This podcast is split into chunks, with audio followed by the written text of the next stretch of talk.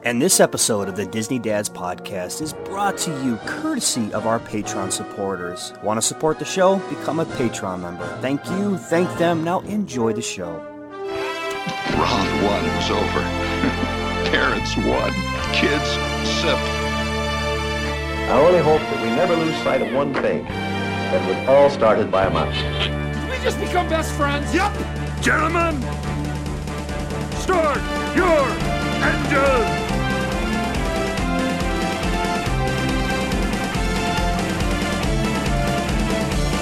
To infinity and beyond! There's a touch of madness around here.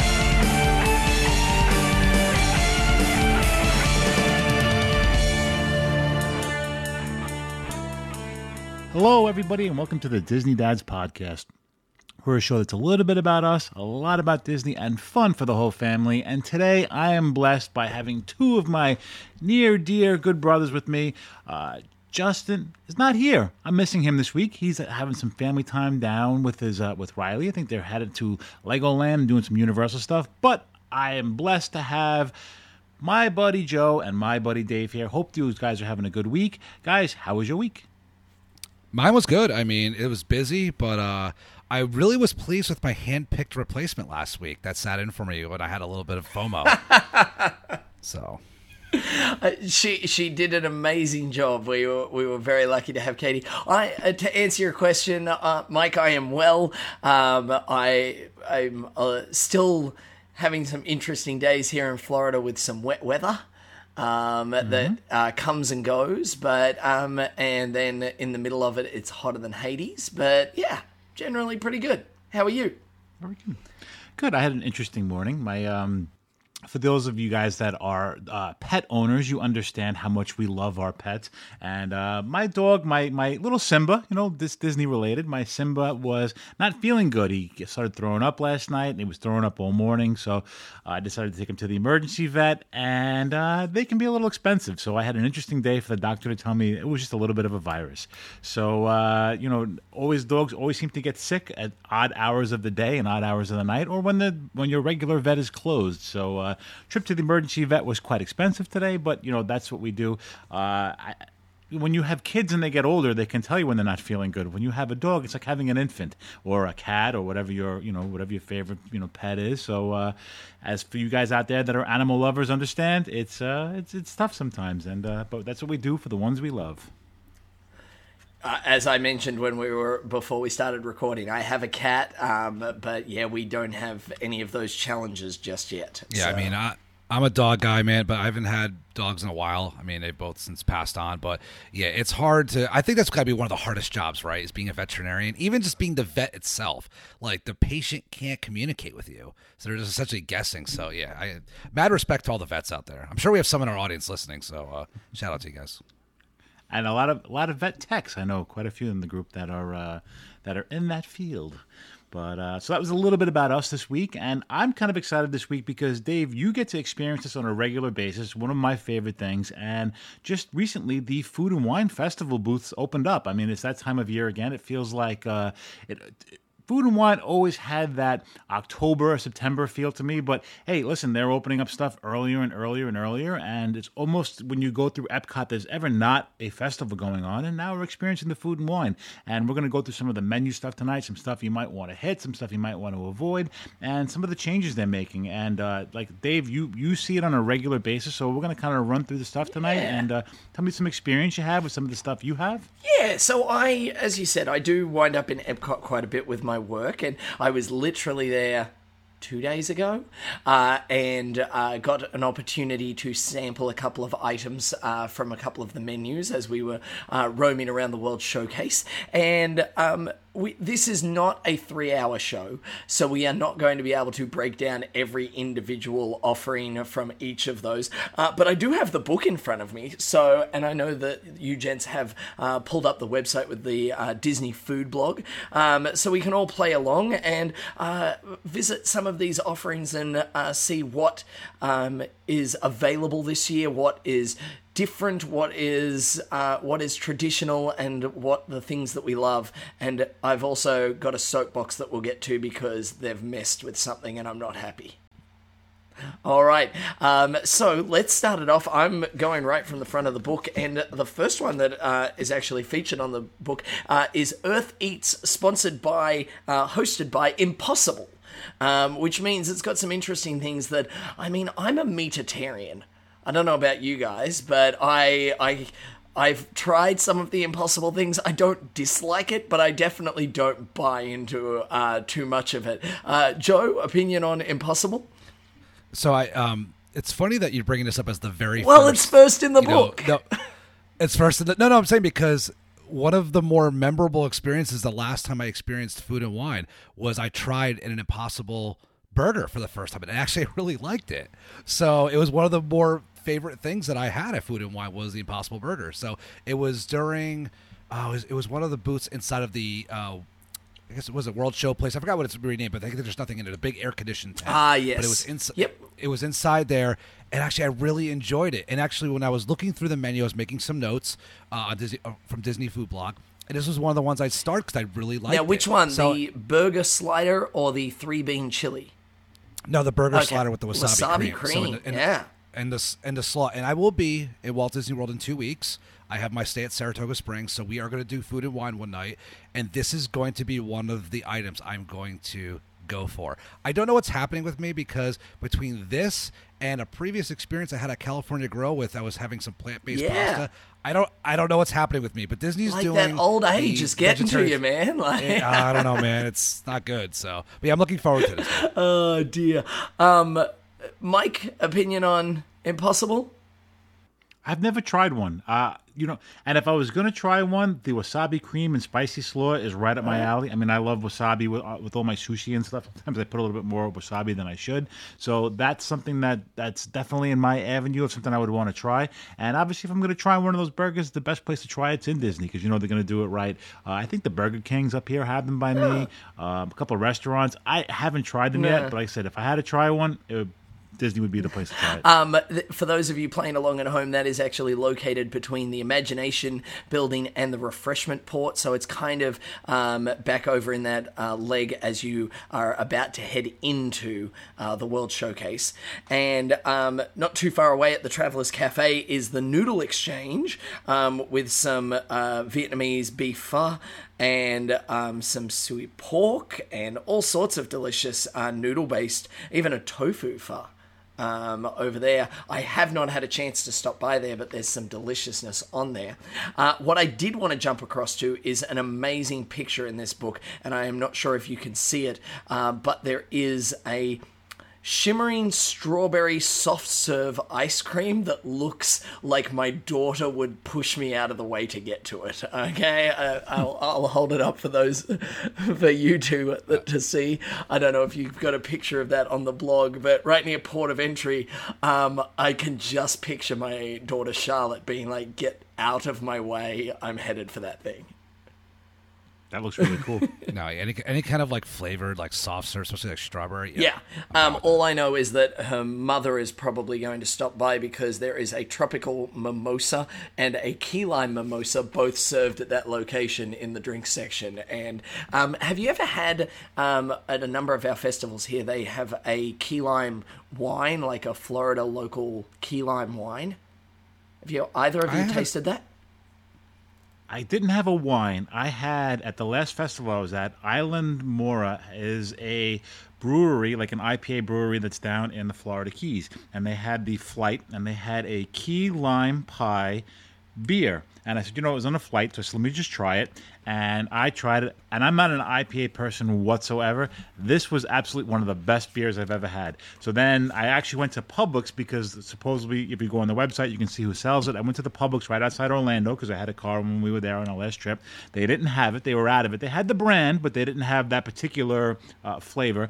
Well, my last trip to Key West, I was able to. Uh, passed by their brewery and I stopped in and I bought three six packs and I was able to stuff them in my suitcase, brought them home. So I didn't have a key lime wine, but I had a key lime beer from the Keys in Disney. And when I went to Key West, I said I can't leave here without having them. I drank one six pack for the week that I was there, and I brought three six packs home. And now I'm only going to have them for a special occasions. There you go. I want to. I want to run to my beer fridge, Mike. I have it literally about thirty feet from me right now. It's in my fridge. Oh, so you know which one I'm talking about? I, then. I have a, I have like a twelve pack in there right now.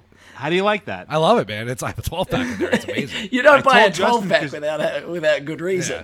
Well, you, when you find it, you got to grab it because sometimes it's hard to find. So I told Justin to get it because he was down in Key West before me, and I said, "You know, I had this when I was down uh, in Epcot the last time. It was on a flight. You got to try it." And he bought a six pack, and he hated it. So I said, "Well, so much Save of my the rest so of maybe- them for when you And now I'm afraid. I says, you know, when I drank it in Epcot, it was like one of those hot particular times, and we had the mask rule going on. So I was kind of eating and drinking everything just so I could take my mask off. So I said, well, maybe it really wasn't that good, and it just tasted good because it was hot, and I wanted to take my mask off. But I was pleasantly surprised because when I went down to Key West, I bought the six pack, and it was it was as good as I remembered. And I have the uh, the three six packs sitting in my fridge right now. That's the one good thing, and Dave knows, especially with Publix, is that they Publix does a great job with the local, you know, beer selections in Florida. It doesn't matter if it's from the Keys all the way up to Nassau County on the border. Like they do a great job with showcasing local breweries and stuff. And that's actually, you know, I've discovered a lot of local beers that maybe I won't hit the breweries, but like I'm like, oh wow, I really like this. So, but yeah, Publix has got a good selection. So yeah, if you're definitely in the Walt Disney World area, they probably carry it there. Yep, more than likely. More than likely. All right. We are going to jump across to um, the first one really located that you find if you come into the World Showcase and turn right towards Canada. That's the way the book goes. This is not me saying that this is a particular way that you should or shouldn't walk through the Epcot World Showcase. I know that that gets into a very heated discussion, and we're avoiding that. The book takes us this direction, uh, and I'm very pleased with the direction it takes us because your first stop is Australia. Um, which means I'm going to get on my soapbox for a second, okay? Because um, for years there has been a traditional favourite at um, at the Australia Pavilion, um, and if I said, "Hey, Joe, Mike," there's one item that you're probably going to want to buy at the Australia booth. What is it? Either of you get it? No, You've mentioned it before. it's the lamb. I'm They do a lamb. Now, here's the thing. A few years ago, and for many, many years before it, they uh, had a lamb chop. And it had a mint sauce, and then it had crumbled kettle salt and vinegar chips over the top of it. And it was absolutely rock star. And then somewhere in the recent past, they decided to mess with it. Ah, if it ain't broke, don't fix it. Okay, like they decided to mess with it, and now it is a roasted lamb chop with a sweet potato puree, bushberry pea salad, and pistachio pomegranate gremolata. I uh, latter. I don't like. It's not good when the guy from Australia doesn't know how to pronounce. I don't even know what that decorative thing is. Here's what I will say. Um, I had it the other day. Yes, it was delicious. Was it as good as it used to be? No. All right. And I realize I'm biased. It's always going to be amazing. Um, but they, they messed with it and I'm not happy about it. All right. Like, so, um, however, here's what I will say. And this is how uh, I've always referred to uh, the Australia booth. Um, one of the other offerings there is a deconstructed pavlova, which is a dessert.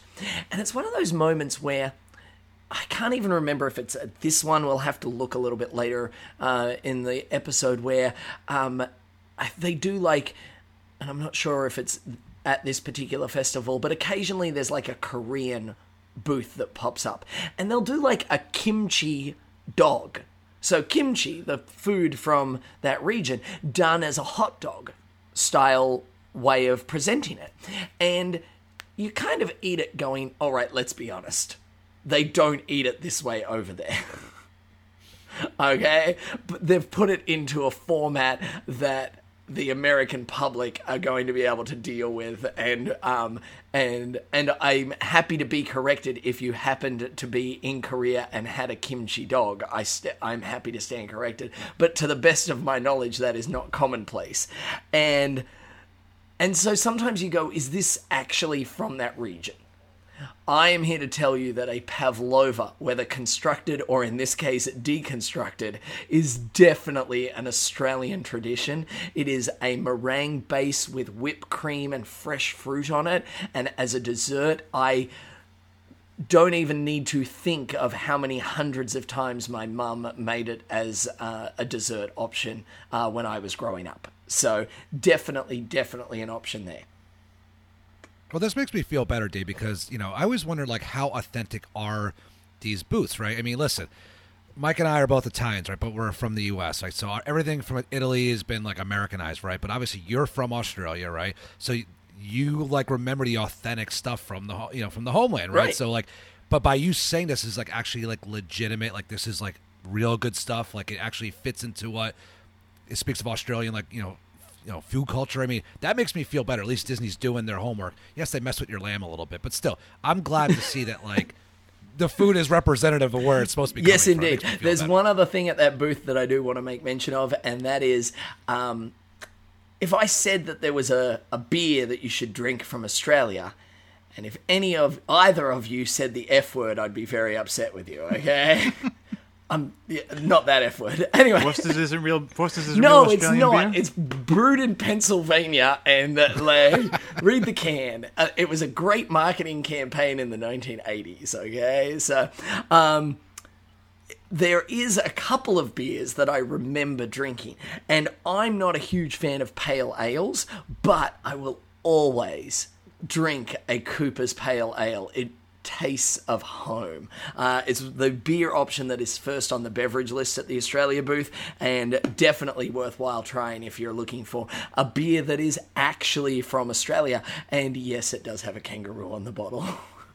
That's awesome. now, what, now, what would you compare that to for like an American beer? Just so I could put apples to apples. Um, Would that be Budweiser or would it be? well, it's a pale ale, so it's more like a Belgian flat yeah, tire? something more like that. All right, so it's a little more fancy. Okay. Oh yes, that- uh, yeah, yeah. Okay. Oh yeah, you're not drinking Coopers for uh, at, at the the backyard barbecue or anything like that. It's not the Bud Okay. Light of Australia. no, no, just that's sure. what Foster's is. Actually, there's a beer called Forex, and that's what the Bud Light is. But moving on. Um, do either of you have opinions on the Australia booth that, now that I'm off my soapbox? I don't think I could give an opinion, even if I did. No. 'cause I, Uh, I'd you be know I'd shut you base. down. Um, Yeah, well, exactly. let's jump across and ask a question. Have either of you ever tasted poutine? Yes. No, I used to live on the Canadian border, so There you go. I've had real poutine in Canada. Well, so- right near Canada, um, there is uh, at the refreshment port uh, a couple of poutine options available.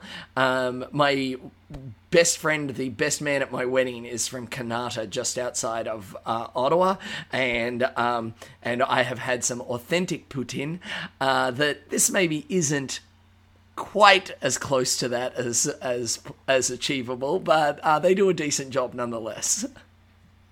Yeah, I think it's like anywhere else, right? I mean, everywhere, like it's it's, it's pizza, it's poutine. It doesn't matter. Like you're gonna get like yeah, Epcot's gonna do a really good job of like representing it, but unless you're there in like Canada, then it's gonna be actually you know that's gonna be the real good stuff. I mean, I I lived on the border of Windsor in, in Michigan, and uh, there was some really good spots in like southern Ontario that like I had some good poutine. Yeah. I had some friends that lived in Canada, and yeah, it was really good. I still I like enjoy the uh, Disney stuff. It's good. It's a treat. Yeah. But yeah, I've had some really good stuff in Oh Canada. yeah, there's there's there's something about that authentic Canadian gravy. It's something about the way they do it. And, oh, great! This is making me hungry. Um, while we're on Canada, I'm jumping ahead in the book uh, one and skipping back over one that we'll mention in a second. Um, but at the Canada booth, there is a traditional favourite, um, the Canadian cheddar bacon soup uh, which is my wife's favorite option, probably in the International Food and Wine Festival. Mike, I've had that before. Yep, that's been a regular favorite. I know that's been a regular food and wine thing, and I think they have it at the restaurant there too as well. It's one of the uh, Yeah, um, Yep, both of of the these are options. actually inspired from Le Cellier, um, and they also have the beef filet mignon uh, with a truffle butter sauce, and that's why there's always a line at the Canada booth. Like, there's some. It's also a good. It's also a good value, Dave, because it's for five dollars and seventy five cents, right? It's a it's a nice thing of soup, right? But also comes with a big pretzel roll. So if you really don't want to eat a ton, but want to have something filling and not spend a ton of money, that's a great option. Yeah, one hundred percent. I mean, some of these other options you're looking at eight and nine dollars a a pop on something, whereas for five bucks to get a delicious soup, I'll take it. Now, in the book, in the book that you have, because on the menus we're looking at, it says DDP uh, snack eligible for the Disney dining plan. Does it give you those notations in the book that they're snack eligible, or is that not on there? It does not. The best it gives me is whether it is gluten free or not. Got it. Okay, I wasn't sure because a lot of the websites we're looking on with all of this stuff says uh, would be snack eligible. I'm guessing if the dining plan was in place, Right. and I'm just curious if the book would have had that. If maybe they had the idea they were going to put the, the dining plan into place or not. You know, kind of a Which I uh, find you weird know- because, yeah, the. Well, we don't have the dining plan at the moment, do we? No, we don't. And and a lot of times when I was there for the other festival, when they had some of the stuff at the booths, they would have that little uh, icon Yeah, or little, little font that would, that would show you that would would be, and it's almost like a tease, like, well, you know, if you had a dining plan, you would have got this part of your snack. But no, But no. All right. Well, that's disappointing. Um, well, well, here's hoping. Here's hoping. Um, while we're in that area, as we head into the UK, uh, there is an Irish booth with some seafood pie, some Irish sausage, sausage, and something I can actually get behind is a warm chocolate pudding cake with Irish cream liqueur custard. Thoughts, opinions? I like Irish food. You know, uh, I, we've talked about it before. Raglan Road's a great restaurant to go to. They have some great shepherd's pie. They have some good stuff there. Uh, I would always stop by Ireland. I was looking at their menu. If I was going to go there, I would have to have that Guinness Bailey shake. That would be my. Uh, I think I'd skip some of the food, and I would go for that. That would be right up my alley. I think I'm going to get you know heat from Mike on this, but I don't do the Irish beers. Like a lot of the Irish stuff is a little heavy for me. But and I don't eat seafood either. But I will say this: pudding all day, any day, and especially with like a, you know an Irish cream, like I could do that. You know, like a Bailey's, whatever. Like Bailey's is Irish, right? Yeah. Yeah. Bailey's, are- yeah, obviously. I could do that all day. All right. That's good. Have that. You can find a little bit of like a nice cooler night, maybe later into uh, food and wine, where it's a little bit cooler at night. That'd be a nice way to end the evening. Um, well, speaking of as it cools down, if you're looking for something delicious um, while you're moving around World Showcase, uh, there is the Appleseed Orchard with a couple of. Um, with a dessert option, but it's got one of the longest lists of drink options available with a whole lot of apple ba- based uh, ciders and um, bourbon barrel aged cherry hard ciders and like a lot of deliciousness going on there. Um, and I'm just reading the list going, great, now I really want to drink of like a hard cider of some description. That seems more like a September October drink. I don't know if I could do that in the middle of uh, like the pumpkin beers and the the ciders. It kind of has to be after August for me to really enjoy those. All right. I don't know. Maybe maybe it's just the you know just me because of the time of and weather up here. It seems to be a little bit cool. I just don't find a cider as refreshing. Uh, that's just you know my personal taste. In, the, in a hot summer day in August, I kind of like it when it's a little cool and fall out.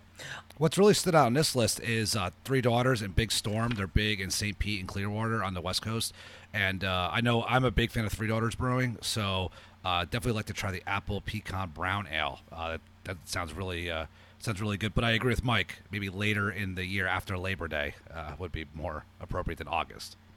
Well, and as we said, this this particular festival just seems to be starting earlier and earlier. So, um, and that seems appropriate at the moment. That maybe it can delay a little bit because it's been hot. Ugh. Uh, all right, um, then let's jump across the bridge and head uh, onto the main continent of Europe uh, as we head to France. And um, they've got all sorts of like, oh, there's beignets and escargots and deliciousness. Am I pronouncing that right? Escargot. Oh, Sounds good to yeah, me. see, I'm doing We'll- great. we'll let that one go. I'm doing I'm great argue with Dave. there is a couple of delicious wines and um, my wife went and stood in line uh, for a vodka Grey Goose, Le Citron vodka, cranberry, and passion fruit juice uh, as a martini slushy uh, at one point, and delicious. Is all I'm gonna say. As good as that all sounds, that probably looks like the one booth I would skip. All right, you're moving through France as quick as possible. Head down and and out. All right, all right. I'm gonna stop for the uh, strawberry rosé. I'm not a big wine guy, but I do like a rosé, and that sounds kind of fun. You don't see that in too many places, so I'll I'll hold Mike back a little bit and be, let me grab a rosé before we move. No, on. no, that's fine. You can catch us up because we are definitely stopping just outside of France. Um, I don't care what you, you think you're doing. If you have not yet had, and I cannot say it correctly, I apologize in advance, but the uh, the Brazilian cheese bread. Um, I am force feeding this to you if you have not yet had it. Um, I, I don't know if either of you speak fluent Portuguese to be uh, to have a crack at that. Pau de Gajeo? I don't know. Sure, um, but It's got a it's got a it's got a Q in it, so I mean I don't know. I'll give it a shot. So um, it is phenomenal. Like I've literally had a tour tell me, "Oh, meet me at the Brazil Pavilion," because the last thing they wanted to do before they started their tour was get this cheese bread. the funny thing is, Dave, is I remember the last time I was at Food and Wine that that always had a big line. Brazil. Yeah, You want to know always, why? It always. it- that's why, and I never would wait next. I'm like, ah, I'll go to something else. Yeah. I don't want to wait in a line. But that's probably why, because they're probably all waiting in line for the cheese. Bread, and if you're going to get two servings of that, you may as well also grab a serving of the crispy pork belly. Delicious. Yeah. And I and I'm glad you recommended that because that's probably just looking at the menu would have been the last thing that I would have got. But now that you've talked it up, I would certainly that would be my uh, one It's to get. just, and I, it's one of those things where you go, it's cheese and it's bread. Is it really? No, it's really good. All right. I can go. With All that. right. Um, then let's head back into Europe. Between France and Morocco, we uh, can also stumble across Belgium. And what would be Belgium without some Belgian waffles? Mmm, delicious. every day, man, the the uh, the with the berry compote and the whipped cream, I eat that every food and wine festival. it doesn't matter. Love Bel- love Belgian waffles. I, I also feel um, Belgium has got to be um, renowned for their that region of the world is known for beers and things like that. So I'm thinking that that also probably has some good options in there. But I'm also not well versed on Belgian beers, so I don't want to speak too extensively on this list that is in front of me. Any thoughts? I think it's. I like some Belgian beers. I've had some before. I would definitely try the beer flight because you know having some of those different options and different opportunities. Uh, I like to try the flights because, like I said, I wind up picking out a beer that I really love during doing a flight. Nice. All right. Um, have a question for you. Have either of you ever eaten at the Tangerine Cafe? It is the quick service location in Morocco. Yes. I think I have a long time ago. Uh, like- the had to check. uh, They they saw they uh, they serve shawarma there, They right? do. And, Okay, then I have, yes. And they do some great options. And I've eaten there a couple of times and really enjoy it every time. And when, when you're thinking of like, and this is not food and wine festival for just a moment, but when you're thinking of, oh, I've, uh, we're doing a quick service lunch in Epcot, it's not one that immediately jumps to mind. You go, oh, there's Regal Eagle over in uh, over in America, and there's Sunshine Seasons in the land, and back before it became a hole in the ground, there was the Electric Umbrella uh, in the middle of the in the middle of Epcot there in the um, in Future World, and so like it, it's kind of one of those ones that you don't immediately think of, but I highly recommend it, and I'm really hoping that uh, as a quick service location, it restarts soon uh, once we start getting some programs and some people from those countries able to start traveling again uh, to come back and reopen some elements of Epcot that are definitely missing uh, since pandemic started. So Yeah, I've had some. I've had some excellent hummus from there a couple of times. Yeah. So with that in mind, they do have uh, the Tangerine Cafe flavors of the Medina as a booth available, um, with some of the elements from that, uh, incru- including a falafel with tahini sauce, um, the grilled kebabs, which are amazing, um, Moroccan bread, and a pistachio cake. I mean, I love pistachios, man. So it's Me like too. anything. I like, could yeah. eat pistachios by the by the boatload. Yep. All right. Apparently, my two-year-old has decided she likes them, so we're currently like they're in my house again. I, it's not something I immediately run to, but all right, there you go. Um, Greece, and not the stuff that's icky and slimy. Where, uh, as I turn the page between Morocco and Japan, there is a Greek location um, with uh, some moussaka uh, that jumps out at me, and all sorts of other deliciousness. Any thoughts or opinions, boys? Well, they got the griddled cheese with pistachios and honey, Mike. So I think that's up our alley. Right. I, I missed that. Okay, yeah. Once again. Actually, there's a Uh, cool, spon- cool picture of that. That does look good. Uh, Spanakopita is pretty popular up here. You know, uh, there's a lot of Greek restaurants up here in the New York area. Uh, a lot of you know gyro places, and the Spanakopita is like the cheese with the spinach, and uh, I, I like that a lot. So Greece is definitely a great place to stop. If I'm full, I'm gonna skip that probably because I have so many great offerings of that around here. But I'm sure that they're doing a great job of it down there. But like you said, the pistachio and honey, that sounds good. I'm too. still working off Brazil, so I need to like pace myself through some of these. Okay, and that was like three booths ago. So, um, as we head into Japan, they do have some sushi offerings um, and also a tik teriyaki chicken bun, those steam-filled buns uh, with all sorts of deliciousness. Um, are we into? Do we get much in the way of Japanese food, boys? Yeah, I mean, I love using chopsticks. So I mean, I know it sounds kind of lame, but you know, I'll always end up in the Jap- uh, Japanese. So Joe you know, is just like that nine-year-old boy that is just uh, e- eating Japanese food to be able to use chopsticks. Listen, Dave, there's like only a few things I remember from college. One of them was how to use chopsticks. The other one's how to tap a keg. All right, so everything else from college I really don't remember. So Life skills, Mike- life skills. My Right. poor, my poor wife and kids. I've been trying to show them a million times on how to use chopsticks, but they still got to get the little trainer ones, the little the child chopsticks, the ones that are kind of yeah. I I've, I've tried, I've tried, I've tried, but to no to no The, uh, the ones to where they the, the person in front of you takes the piece of paper and folds it and puts it between the ends and then puts the rubber Yes, band the little around rubber it. band. for you. Yeah, exactly. Hey, hey, hey, Dave, I want to say, I gotta say one thing real quick. Can we get on my soapbox for 15 seconds? Go. I think in, if, if in America we actually use chopsticks for everything, we would have less of a like a, a, a weight problem because it takes so much longer to eat things with chopsticks instead of just shoveling it with a fork.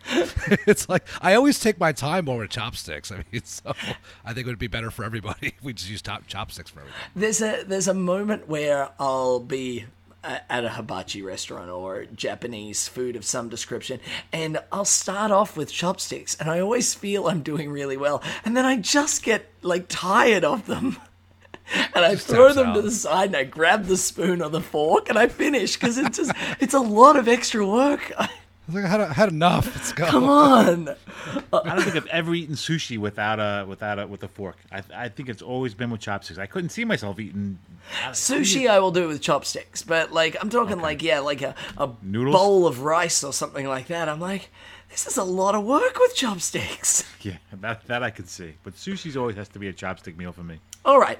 Um, Ja- yep. A bone of contention as we hop into America. Uh, hops and barley at the American Adventure. Um, the New England lobster roll. Um, I've eaten it. A, a, I've had a bite of it a couple of times. My wife doesn't enjoy it. Um, she's like, you can get better lobster roll options. She likes seafood, but that in particular, she's like, I don't understand the line for it. Anybody got a thought or opinion on this? Maybe because people that are Midwest or doesn't doesn't have that coastal area. I mean, listen, there there are a dime a dozen up here. There is there there are food trucks here that have lobster rolls. There's a lot of good places to eat. I think uh, up and down the coastline. I'm sure. Right, uh, she's from Maryland. Area where there's a lot. So, right, any yeah. area that has a lot of uh, seafood probably has a good variety and good quality and different recipes for lobster roll. But I think maybe so the rest of the country that come down there that might be you know, from the Wisconsin area or from the Minnesota area or an or Chicago or an area where you don't really have a lot of uh, seafood being prevalent, you know, some, something Midwest or something mid country, I could understand them not having that option to a lobster roll. And lobster rolls are really good, so maybe that's the reason why there's such a line for it or such a demand for it, possibly. Yeah, she can be a little bit of a seafood snob, uh, being a Maryland girl with her crab cakes and things like that. So maybe Sure, there's an sure. element of that that comes into play as well. Um, there's usually some good beers available uh, at the Hops and Barley. I mean, it's literally called Hops and Barley. You should hope they have some good beer offerings. Um, I don't generally drink much in the way of an IPA, but um, there's some uh, strawberry and lime from Tampa, um, and a hard cider that uh, has some coffee through it. Coffee beer, coffee cider, thoughts? Sounds a little thick for a summertime Right. offering. Yeah. All right. Well, moving on. Uh, also, in the American Adventure, there's an amazing picture of a mini candied bacon s'mores funnel cake with vanilla ice cream. And if my daughter's like sugar coma uh, from that pink monstrosity that happened all the way back uh, at the port of entry um, has worn off, she'd probably be screaming out for one of these as well because this is just a bucket of sugar, let's be honest. oh dear. Yeah, I can see that. Um, and then there's also some um, delicious shrimp offerings, a truffle tart, and all sorts of fun happening uh, in the Rotunda Bistro. However, we're about to head into your neck of the wood, boys. We're headed to Italy, Nice. and there's some ravioli that jumps out at me. Anything else on that list? Break it down for me, boys. What do we got? Joe? Well, I said the ravioli is always my go-to there. I know they used to have like a little bit of. Uh, uh, did they have lasagna the one year or whatever? But I like the sauce that they use in in the Italian pavilion, so the ravioli will be good. But this year, it looks like it's served with an Alfredo sauce, so it's a little different. You're not getting the uh, the tomato or pomodoro sauce, so I, I think that looks actually kind of good. With it's like a, a chicken ravioli, kind of uh, you know with. Uh, I don't even know what that is. Kind of Italian, pre- prezzemolo. I don't know what that is. What is that? it looks like, yeah. I've never had that. Yeah, I, that kind of caught me off guard. I'm like, oh, it's a rabbit. What's a prezzemolo? So yeah, I don't know what that is, but uh, I'm gonna try it. So it's not something I see on menus quite often, but uh, it looks good. But in regards to the Italian donut, I mean, uh, yeah, I mean, I'm always for Italian pastries. So uh, especially with the raspberry sauce, that sounds really good. Uh, it sounds like also like a more of a sugar coma. Um, with the powdered sugar on top. So. Sounds more like a Linzer tart cookie. You ever had the Linzer tart cookies with the powdered sugar and I- the raspberry I, sauce? I probably have, yeah. Yeah, it sounds more like that. Uh, you know, I've I've had such good other Italian food elsewhere. That's another booth I would probably skip. Uh, you know, I, I've, I've like I said, up here in the New York metropolitan area, growing up in an Italian family, grandparents from Italy. I, I that's probably someplace I would pass. If I had to get something in passing, I'd grab a Peroni because it's one of my favorite beers. I that was actually my my last thing to wrap this up is there's quite a list of deliciousness in the drinks there and I was curious as to what you would run to if you needed one of those. However, I just like that there is um, a limoncello and tequila making it an Italian margarita. I thought that was um, a good little fun way of doing a margarita there. I will Yeah, say, use- go ahead. I was saying, Mike. I was saying, uh, real quick, is the uh, prosecco. Like my wife, it's like that's our go-to drink. So Mm-hmm. we'll just we'd sit there for we'd probably do a couple rounds of prosecco, actually, because that'd be her favorite thing out of all the drinks at World Showcase. You, you can't have an Italian household and not have limoncello in the freezer, which I, I think every freezer in my house has it. But I use my limoncello for my Coronas. So whenever I drink my Corona beer, I throw a little limoncello in the Corona. That's how I usually uh, have those. That's how I wound up going through the limoncello so much. Oh, oh, hold on a second. Wait. So what? We take like half a shot of limoncello, or how much? Or a Yeah, dash? half a shot. Half Okay. a shot. I mean, you know, a lot of people put a lime or a lemon in the Corona. I'm one of the people that like lemon in the Corona. You know, throw a little lemon in. So I'll just take maybe half a shot of the uh, limoncello and I'll drop it right in the Corona, and there you go. Nice, dude. I never even thought about that. Hey, see? Mike, stuff be changing my world. That's a game Yeah, changer. right like there. he's just flipped it on its head for us. All right, DTP. Especially, I never have Uh, lemons in the house, and you always want to have a Corona with a Right. lemon or a lime, so I just throw a little lemon limoncello in there. That's fantastic.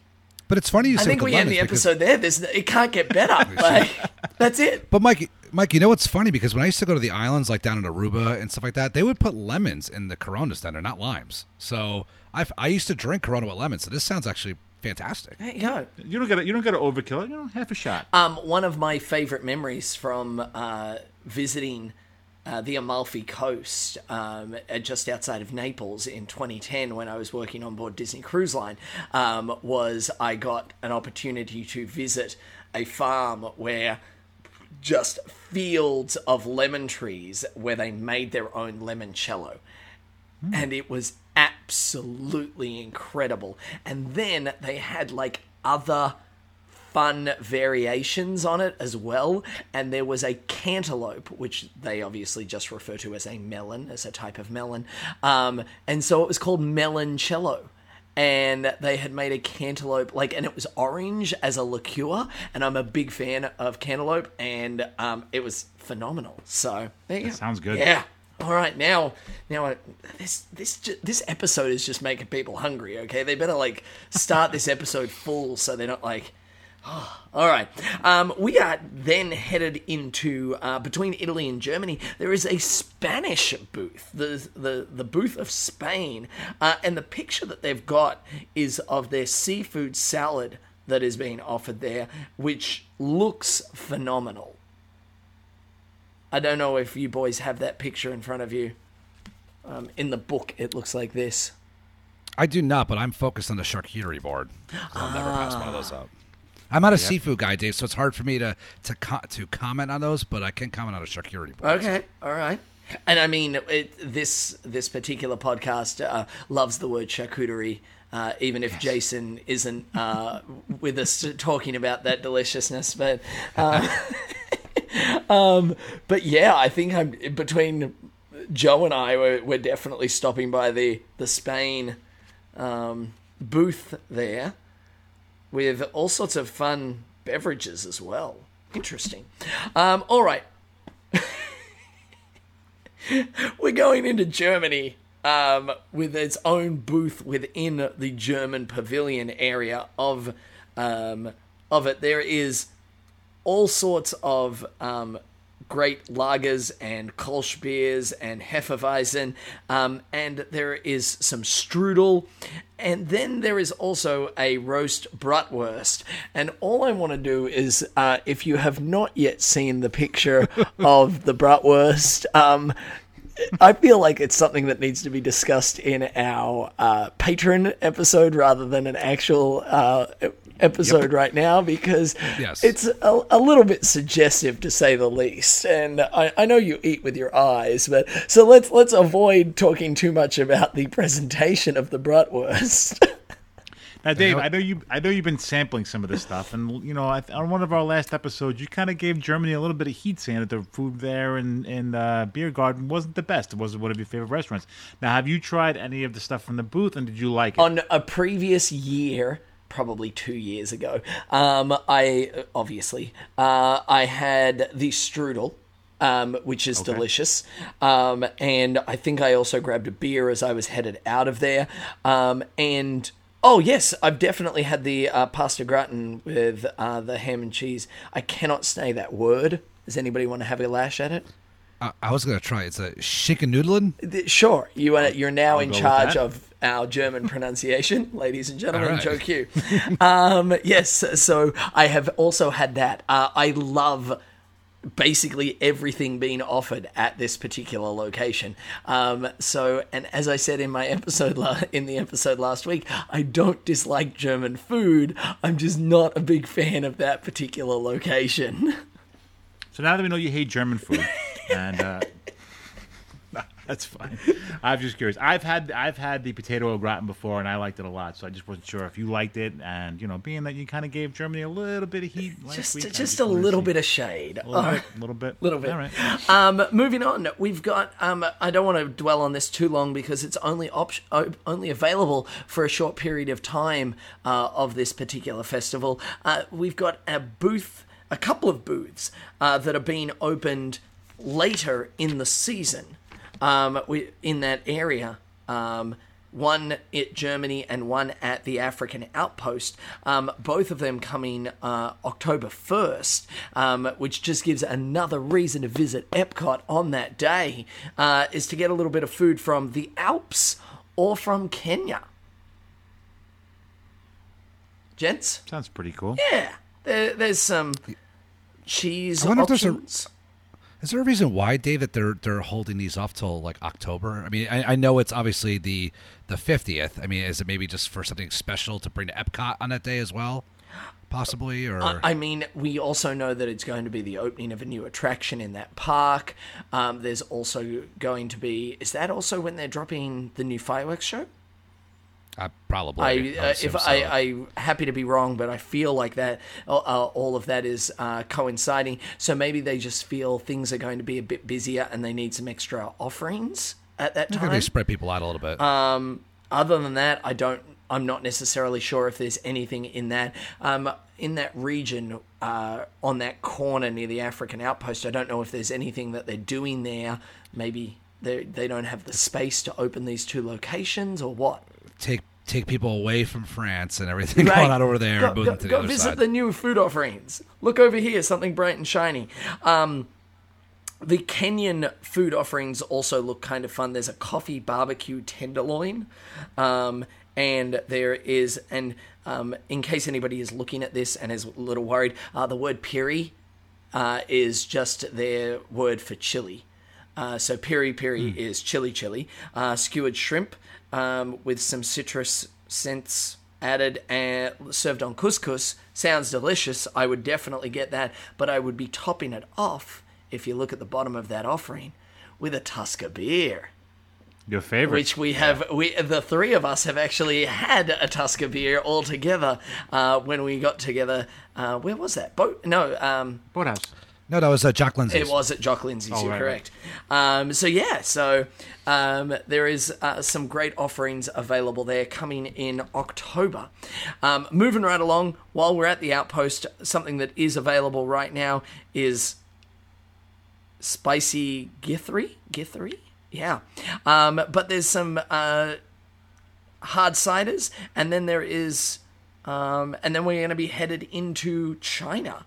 Um, another one opening October 1st uh, is an Indian uh, food offering located on that transition into China. And then the dumplings. Let's get into China because I do love them. The bao bun and the pepper uh, and the crispy fried pepper shrimp. I've eaten all three of these offerings in China. Thoughts and opinions, boys? I think it's a great booth that comes back year after year. I think they do a fantastic job with it. I think uh, you you can't go past there and not stop at those. I always stop at China, and when when during the other festivals when they have their booths out, they always have phenomenal food. And all three of those offerings I've had at that festival before too as well. Definitely a, a must do stop is China. Yeah, I haven't done the the shrimp because obviously, like I said, I don't eat seafood. But the bao buns are awesome. And listen, like my wife and I, we love dumplings. Like so, if a dumpling is offered, we're gonna try them, and we've had them before. They're great. Um, and you could actually have like multiple orders of those, so you would get like an, two orders of dumplings, like a two bao buns. It would just be full. I, I will. I will say I, I I agree with you on that. I think I've had the dumplings before and been like, well, there's there's there's not enough of them. Yeah. Oh no, you, you did multiple orders. Are, like you uh, need must. a couple of orders of that to to make it worthwhile. Um, Yep.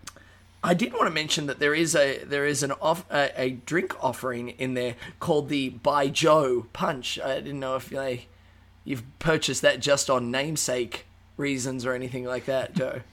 No, I have that one. I haven't, but I guess you know. There's also my friend Jose Cuervo right below it on the menu, so I mean, I could go that route as well. All right, excellent. We're making friends in China. I love it. Um, then let's jump down, uh, nearly completing our circle of um, the uh, of the World Showcase um, into Mexico with um, an additional booth offering with some fun uh, ribeye, um, a dessert, but also some chorizo, which I'm a big fan of. Have we have we tried any of these? I've had the ribeye and the uh, chorizo, but I am still disappointed. This is the second year in a row they have not brought back the tres leches um, dessert, which was absolutely amazing. and it has not been on the menu. And it's like actually the one food that I've actually missed of all of the menus. I absolutely loved that dessert, and it has not come back. I am. I had a uh, one of the layers of um, my cake at my wedding was tres leches. I love it. It, it, it does So oh, good. It's amazing. It's that caramel, but it's not like offensive, like in your face caramel. Like it's just deliciousness. For a cake, it was refreshing. I Yeah, found it I'm all about it. I'm all about it. Uh, Mike, Mexican you know, food. Itali- Italian food is one of my one of my go-to things that I could probably eat pretty much elsewhere. But my other absolute favorite food to eat, and I will try it anywhere, I will eat it anywhere, and that's Mexico. Uh, I've had it in some great places. I've been to San Diego. A friend of mine was in the Marine Corps, and the all that whole San Diego area is loaded with Mexican restaurants. There's loads of Mexican restaurants here.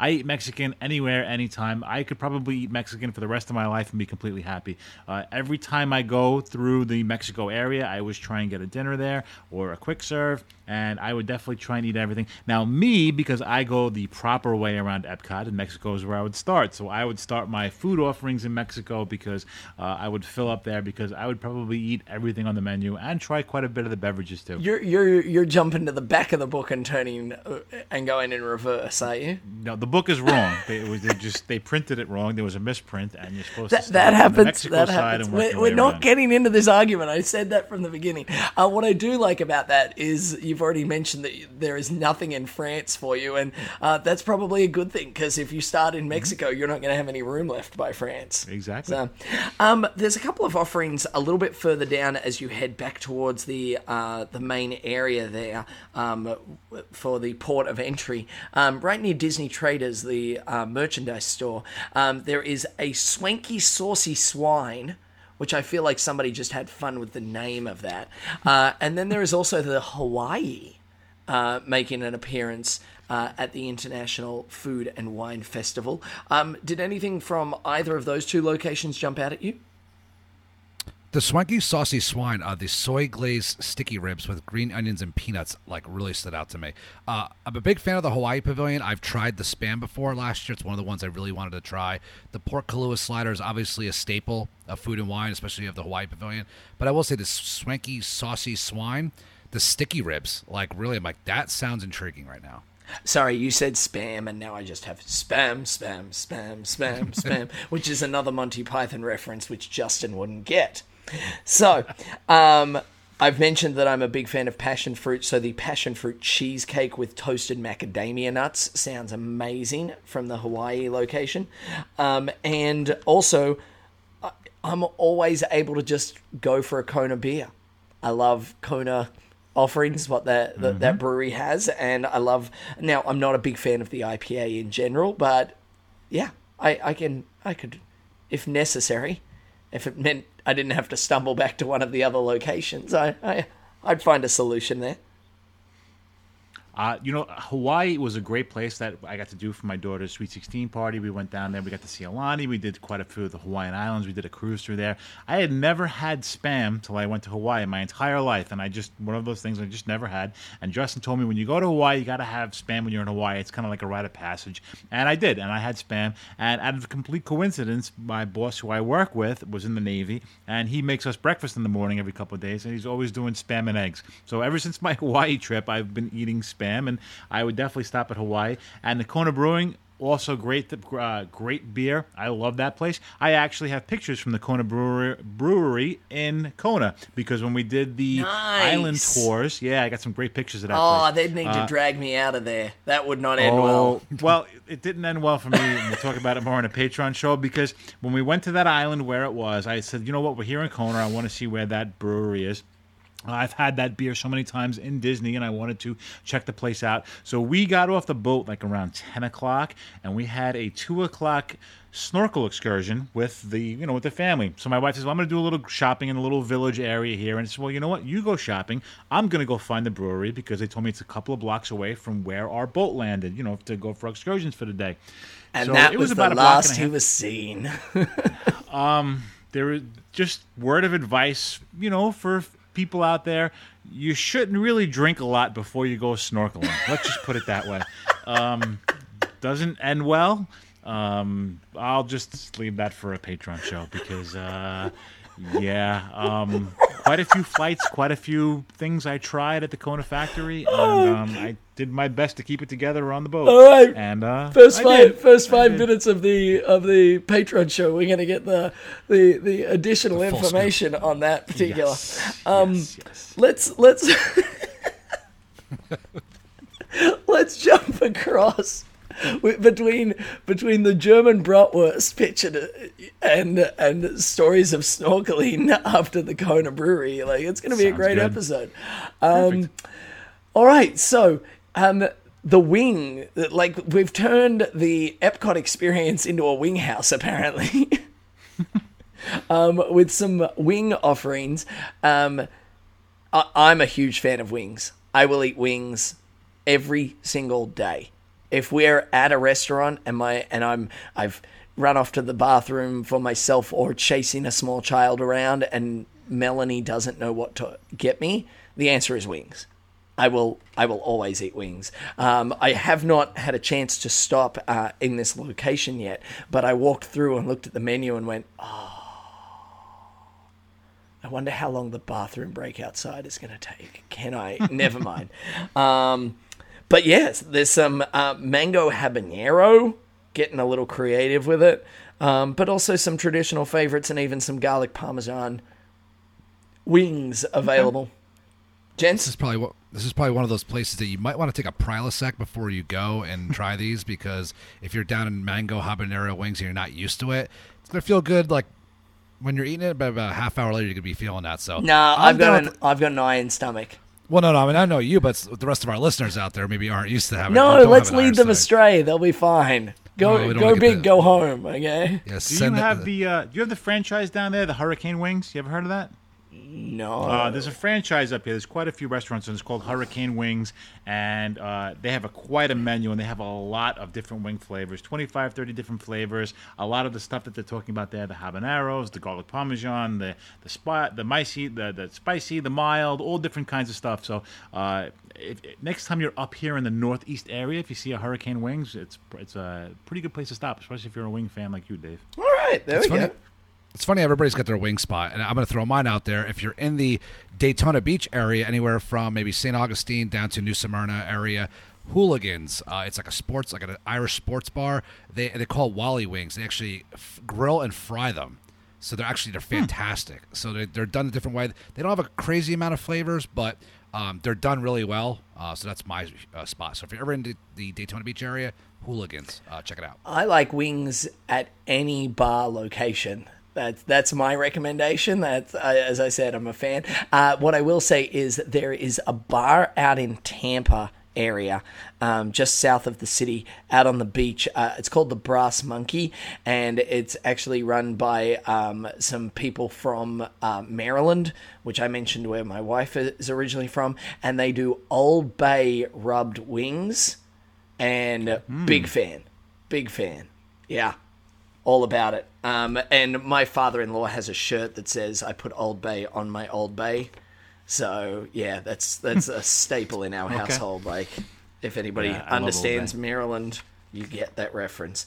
Um, I will say there is um, Wicked Weed Brewing Company has a watermelon dragon fruit session sour from Asheville, North Carolina, and Bold Rock Honey Crisp hard cider from Virginia. Uh, that both are available in that location.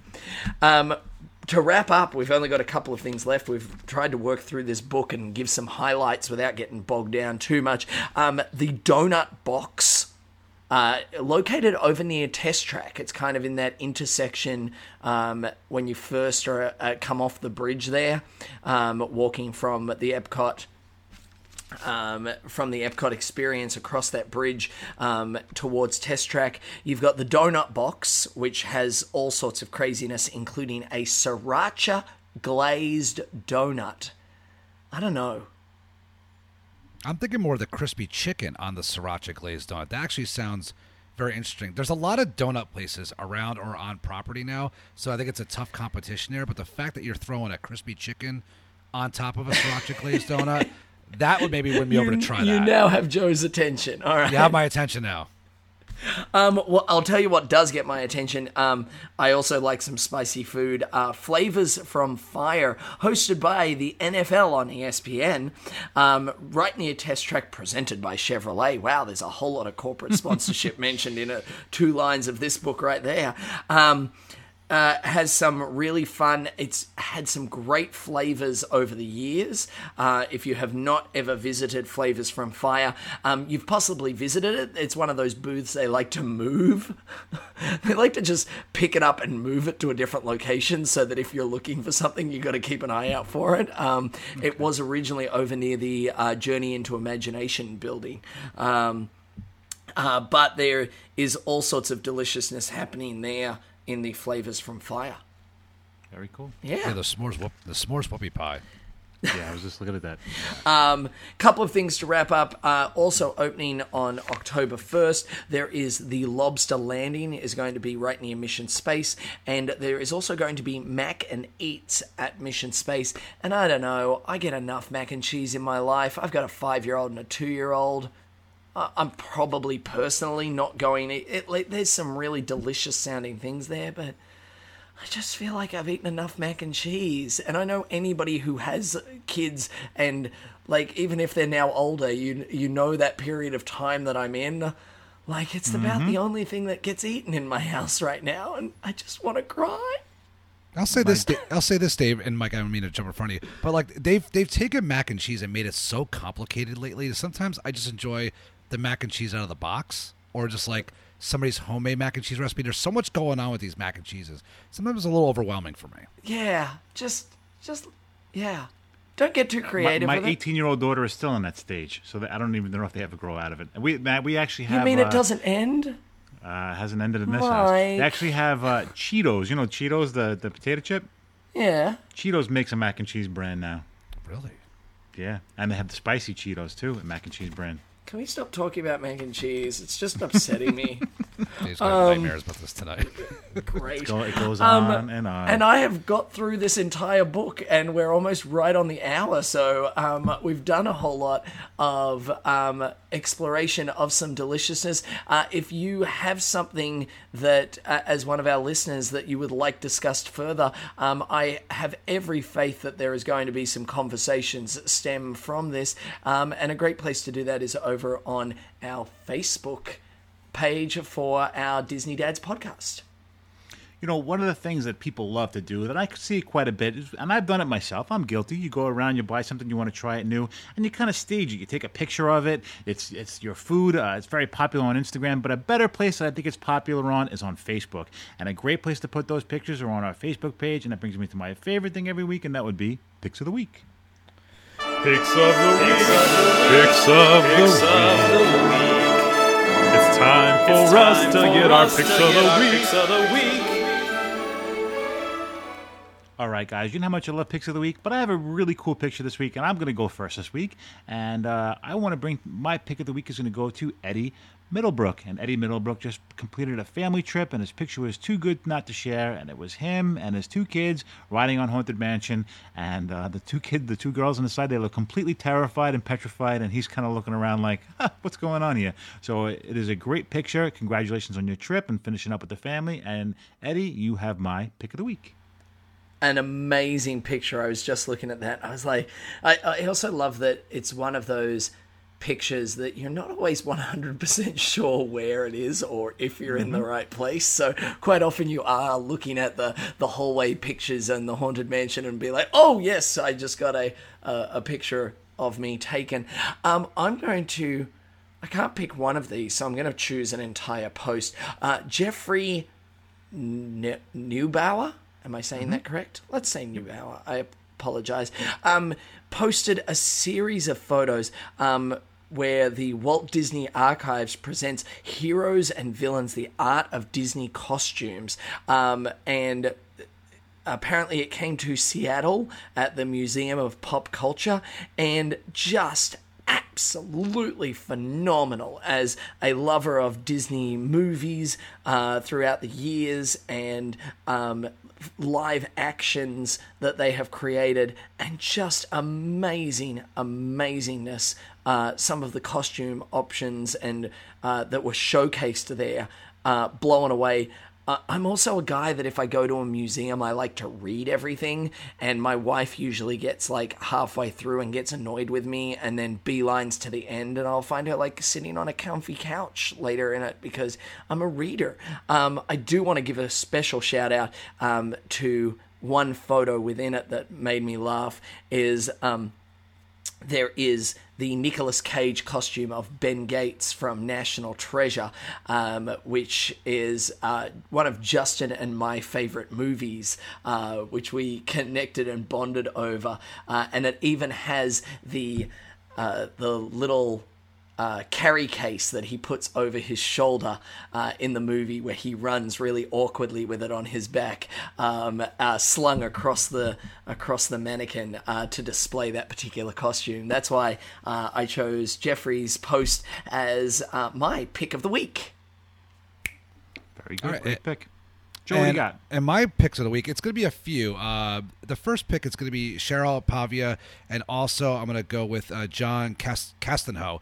Uh, they posted uh, pictures of their registration for the Run Disney Walt Disney World Marathon weekend coming up uh, this coming January. And this past week was the open registrations for the marathon, for the Dopey, for Goofy. And it's been a couple years since we've all had in person running. And I know a lot of people, including myself, have been waiting for the marathon and half marathon registrations to open up. And I was lucky enough to get registered for the half marathon. I see Cheryl is registered for her first marathon. And I think that's awesome because Walt Disney World was my first marathon as well. So I love to see the excitement of our Disney Dads podcast family. I know there's other posts out there, especially in the running group and in the Patreon page. But to everybody who posted their, regist- their registration success, congratulations for getting in.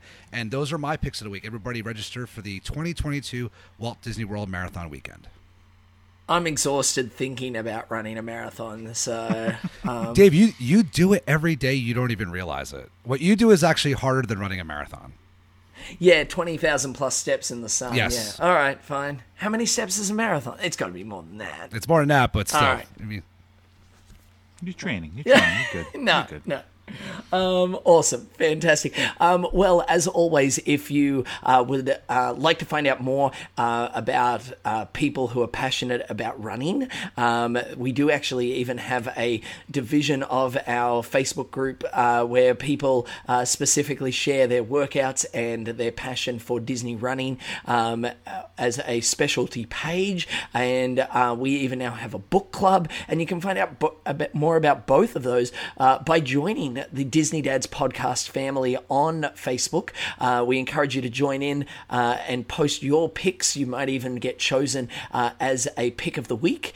And there are, of course, a couple of other things that uh, for any of our listeners that we love and appreciate you doing. Uh, things like giving us um, some feedback on any of the podcasting channels that you listen to us through, um, giving us a thumbs up, giving us a rating. Uh, we truly appreciate that. And also, there's um, within the link when we post this, we also let you know that you can also grab a copy of uh, our dear friend Jason's uh, book. Um, that uh, his self-published book available for uh, for you um, to peruse and share uh, something that a number of our Disney dads uh, family is passionate about um, and all sorts of fun things like that. Um, come across and find out more and um, and we appreciate any everybody's uh, feedback and participation in the enormously positive uh, environment that this uh, podcast family continues to create. Guys, I had a great time this week. I brought my appetite, and you guys delivered. We had some great food offerings we talked about. Uh, you know, I might be making it down to Disney in the next couple of months. I'm trying to figure out something, use some DVC points, and hopefully I'll get down to experience some of the Epcot Food and Wine Festival that I love so much. Uh, closing words, fellas? Joe? So yeah, so speaking of getting down to Walt Disney World, Mike, uh, my trip is in two weeks. Uh, couple nights ago, my wife and I we sat down. We do like a nice Excel spreadsheet grid, and we're filling in what we do on certain days. Even as Walt Disney World veterans, we fill in what we're going to do certain days. And I've got my tea times ready. We've got our dinner reservations ready. Uh, our park days we got laid out, and uh, we've set aside some time for food and wine. So I'm really looking forward to you know, this will be like my first trip really sharing with the DDP family, like about my experiences, what I'm going to be doing down at Walt Disney World. So I'm really getting excited. It's under two weeks now, so the excitement's really starting to set in. So I'm really looking forward to that. I hope you got some early tea times. Uh, 705, Ooh, 715. Very nice. All right. Absolutely. Um, uh, most of it will be wrapped up before it gets too hot. You got it. All right, I like it. Um, thanks for joining us in a little bit of a cavort around the World Showcase of Epcot today, um, and for offering some opinions on some of the food and wine offerings available at the International Food and Wine Festival taking place in Epcot now through when, like November? Do we have a date on that? I think it goes on forever. Okay, just in perpetuity. um, there's just hey, there's just a different festival that follows. We know this, so um, there's like a one week changeover, and it all happens again. We love it. Uh, it's part of the great greatness of visiting Epcot now. Is there's always something fun, and there's always something delicious happening. Um, for thank you so much for joining us. Um, and a special shout out once again uh, to our Patreon listeners. Uh, some extra. Um, recording coming your way very soon. Uh, if you would like to uh, participate in that and hear some of the shenanigans that take place over on the Patreon side, um, you can become a member for as little as two dollars a month. I mean, that's nothing. Uh, you, you, there's there's very few items available at the International Food and Wine Festival for two dollars. So um, you can you can become a member and come across and join us. Uh, we've got uh, some extra stories and discussions from this episode to have there, and then we're going to have a little bit of fun uh, talking about something that affects many many people during this time in Walt Disney World and we'll we'll find out more about that real soon. Sounds good, fellas. Until next week, have a good night. And good night. See you guys. Cheers. From Mike, Justin, and myself, we want to say thank you. And remember, always keep it Disney.